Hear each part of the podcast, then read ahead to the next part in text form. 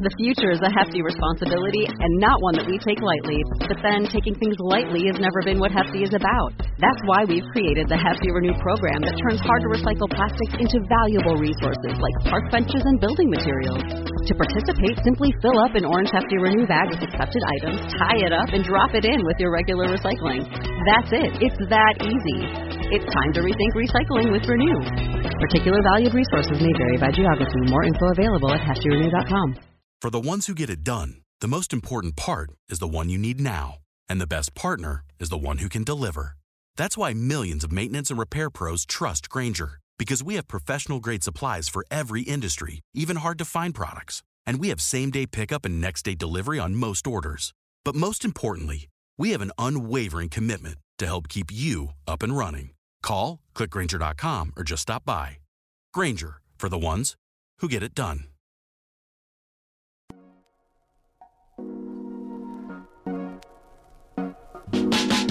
It's Wednesday, October 26th, 2022. I'm Jackson Bird. Today, how and why did food become so gendered? You know, men eat red meat and women eat salads. When did those associations begin? Plus, according to new evolutionary findings, animals might have begun to vocalize to each other even before they had ears. Here's some cool stuff for your ride home. How often do you see men in yogurt commercials?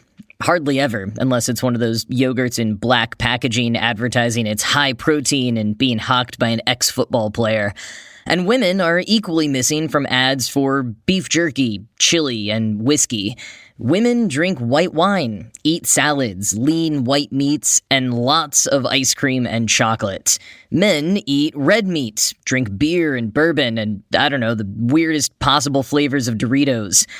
The associations that many of us hold, even without really thinking about it, are so strong that a 2014 study in the journal Science Psychology showed that women are more likely to choose healthy, nutritious foods, while men gravitate towards less healthy options, when the options were presented with gendered cues. And even more so, when the participants in that study were given food with gender neutral packaging, they reported it not tasting as good as the gendered ones. How did we get to this point? How did gender pervade our food options so deeply? Like so many other things, you can thank advertising, racism, and the 19th century.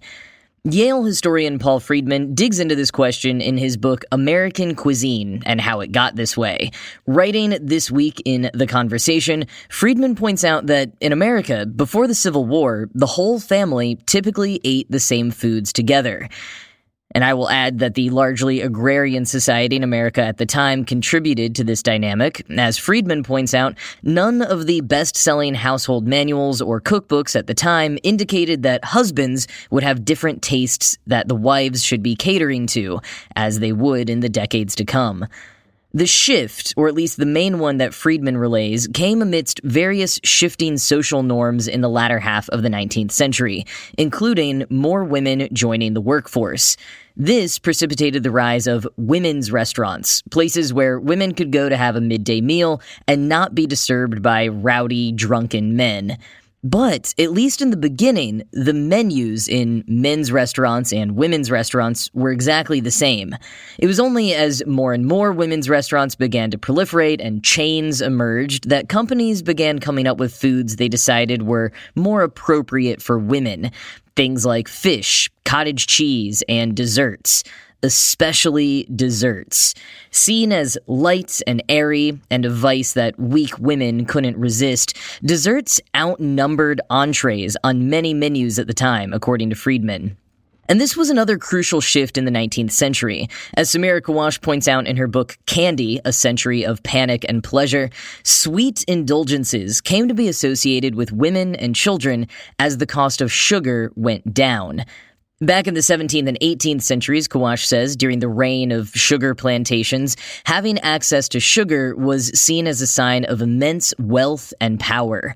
When hosting events, the wealthy would display extravagant sugar spun centerpieces. Quoting Kawash, As production became more mechanized in the 19th century, the price of sugar fell. And by the second half of the 19th century, sugar was both cheap and widely available. As a result, historian Wendy Woloson suggests sugar became linked with femininity. Its economic devaluation coincided with its cultural demotion. Sweets were banished to the margins of the table, just as women and children were banished to the drawing rooms and nurseries. It's a common belief that women and children are the ones who crave candy. The masculinity of a man who likes candy too much is often seen as somewhat suspect. This turns out to not be the whole story. Historically, men have also eaten their share and have even, at some points during the last century, been the primary market for it. But perhaps food historians have paid so little attention to candy because this cultural connection between sweet, trivial people, i.e., women and children, and sweet, trivial candy. End quote. And we also can't separate this from racism and colonialism. Apart from the enslaved people working on the sugar plantations, of course, white people also needed to prove that they were naturally and scientifically superior to everyone else. That was among the driving factors of the creation of strict gender boundaries around the 19th century. Quoting Kravitz Marshall in an Injustice magazine, as Melissa N. Stein discusses in Measuring Manhood Race and the Science of Masculinity, race became the purview of 19th and early 20th century American science. White people used their physical gender standards and proposed sex differences to prove their superiority to Africans via scientific racism of the mid 1800s. Many know of the previous measurements of skulls for determining racial purity, but people also used similar evaluations to affirm their gender. Numerous middle class white women used phrenology, the assessment of bumps on the skull, to reassure themselves of their womanhood and distinguish themselves from other races and lower economic classes.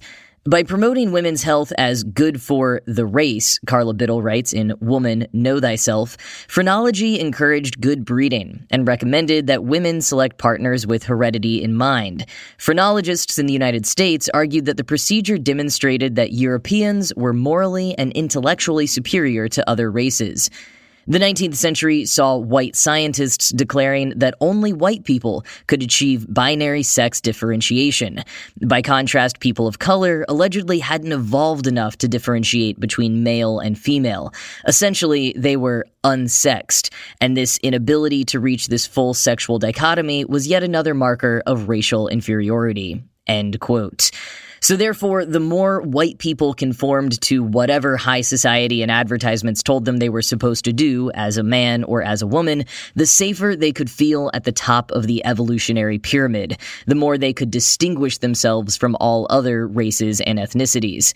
And this was certainly a class issue even within white society, with working class women being seen as much more masculine than their wealthy counterparts. I mean, after all, eating a hearty stew made with what your family could afford on your modest budget was just so much more manly than a clear, dainty soup.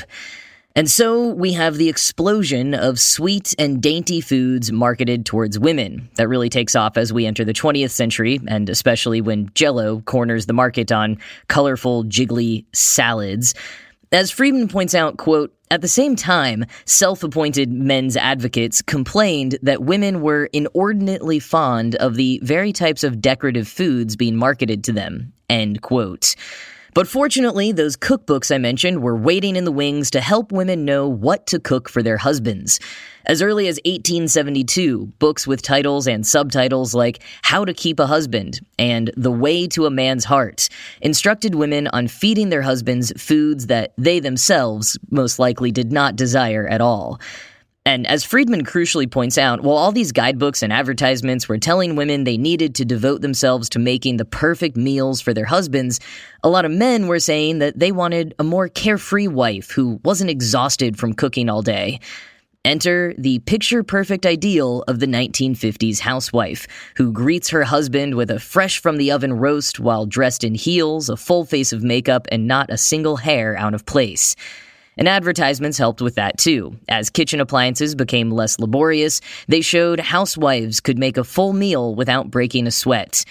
But then we get into the 1970s. The microwave makes convenience cooking even easier and more popular, right as even more women are entering the workforce. Second wave feminism is blossoming, and gender segregated dining venues are becoming less popular. But, quoting Freedman, as food historians Laura Shapiro and Harvey Levenstein have noted, despite these social changes, the depiction of male and female tastes in advertising has remained surprisingly consistent, even as some new ingredients and foods have entered the mix. Kale, quinoa, and other healthy food fads are gendered as female. Barbecue, bourbon, and adventurous foods, on the other hand, are the domain of men. End quote. Probably because I live in New York City and mostly hang around LGBTQ plus folks, I hadn't realized how pervasive this gendering still is until I was at a rehearsal dinner for a Midwestern cousin's wedding last year. I hadn't had too much to eat that day, so after finishing my own plate, I was gobbling down what was left of my aunt's kale salad. And as I did so, my uncle looked at me and asked why I was doing that, what my motivation was for eating all that kale. Was I worried about my cholesterol or something? Even though it wasn't my salad, the fact that I would happily be eating a plate of kale was completely confounding to him, even though he hadn't been confused at all why several of the women at the table had ordered it. The pernicious way generations of gendering food in society, on menus, and advertising has snuck into our consciousness has real world consequences, like men being more likely to die of heart disease, in part due to less healthy diets, and women feeling shamed for eating anything too masculine, or assuming something is healthy because it's marketed in a feminine way, even though it might just in fact be loaded down with sugar. You know, it's absolutely wild how deep, often just made up associations can penetrate and for how long they can keep up, morphing to serve the unique paranoias of each generation.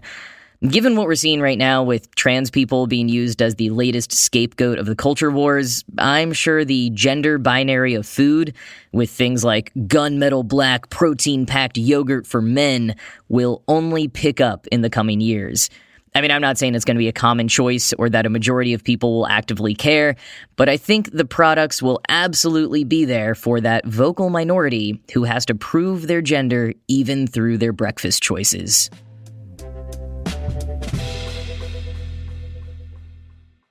Hey, Cricket customers, Max with ads is included with your Cricket $60 unlimited plan at no additional cost. Nice! Max is the streaming platform where you can watch Scoob, Meg 2 The Trench, The Nightmare on Elm Street collection, and so much more. Remember me. Just log in with your Cricket username and password to experience Max on all your favorite devices. We've never seen this before. Max, the one to watch for a good scream with Cricket. Yeah! Phone plan streams in standard definition. Programming subject to change. Fees, terms, and restrictions apply. See cricketwireless.com for details. A number of sea creatures and reptiles might be quite a bit more chatty than we previously thought.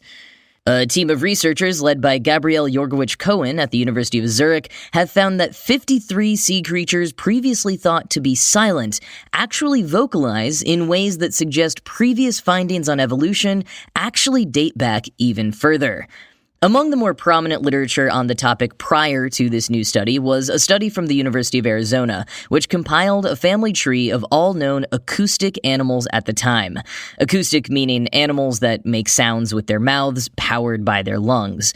That tree led the evolutionary ecologists leading the study to determine that acoustic communication in vertebrates evolved multiple different times between 100 million and 200 million years ago. But this new study, published yesterday in the journal Nature Communications, suggests that all vertebrates who breathe through their noses and use acoustic communication evolved from a single common ancestor over 400 million years ago. That would mean some animals were vocalizing before they even had ears to hear the sounds. Or, as W. Tecumseh Fitch, a bioacoustician at the University of Vienna who was not involved in the study, put it to science.org, quote, it suggests our ears evolved to hear these vocalizations, end quote. So basically, where Jorgewich Cohen, who led the new study, filled in the gaps of the existing literature was by setting out to investigate previously overlooked animals. He told BBC News that some of these animals were overlooked because their sounds are very quiet or very infrequent, like once every two days, and land animals also tend to be studied more than ones that live underwater. Jorgewich Cohen and his team looked at 50 different species of turtles, as well as the lungfish, the tuatara, and the caecilian.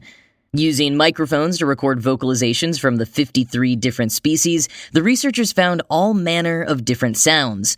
And with the aid of a video camera, they were able to study the movements of the animals to see how the different sounds were associated with behaviors. For example, Jorgewich Cohen told BBC News, quote, Sea turtles will sing from within their egg to synchronize hatching. If they call from inside, they all come out together and hopefully avoid being eaten. End quote. Turtles also make mating sounds, and tuataras make sounds to guard their territory. Documenting these observations across the 53 species, the team was then able to create a more comprehensive evolutionary tree of over 1,800 species. Quoting BBC News, Using a technique called phylogenetic analysis, Jorgewich Cohen traced back the relationship between noise making animals. The technique works by comparing behaviors of a species and mapping them like a family tree. If, for example, a human and chimpanzee share behavior like making noise, it suggests that the ancestor in common also produced sound. He concluded that all acoustic communication in vertebrates descended from a single ancestor 400 million years ago, which was the Devonian period when most species lived underwater. End quote. Biologist Catherine Hobaiter, who was not involved in the study, told BBC News that the recordings from the team are invaluable because we still have relatively so few recordings of acoustic communication from many species, and that comparing common features of animals with older lineages than humans and apes is vital since that only gets us back a few million years, not hundreds of millions. Behavior ecologist Elizabeth Derryberry shared in the excitement, telling Science.org that the study, which she was not involved in, suggests that acoustic communication evolved in concert with the lungs. Evolutionary biologist Anthony Russell was similarly grateful for how these findings could contribute to tracing the evolution of many species, including humans, but also cautioned that some assumptions are being made here about animals listening and responding to the recorded vocalizations, calling the assumptions very bold at best, and it's possible no other creatures are paying any attention to the vocalizations. But Jorgewich Cohen told Science.org that he is already working on investigating that question. Quote, He's presently documenting how turtles and other quieter species use these sounds. He also wants to compare the sounds of land vertebrate and lungfish to those of other fish to see whether the acoustic evolutionary tree extends even further back in time. Do we share the ability of sound production with some groups of fish, he asks? And if yes, the origins of acoustic communication must be much older than what we hypothesize. End quote.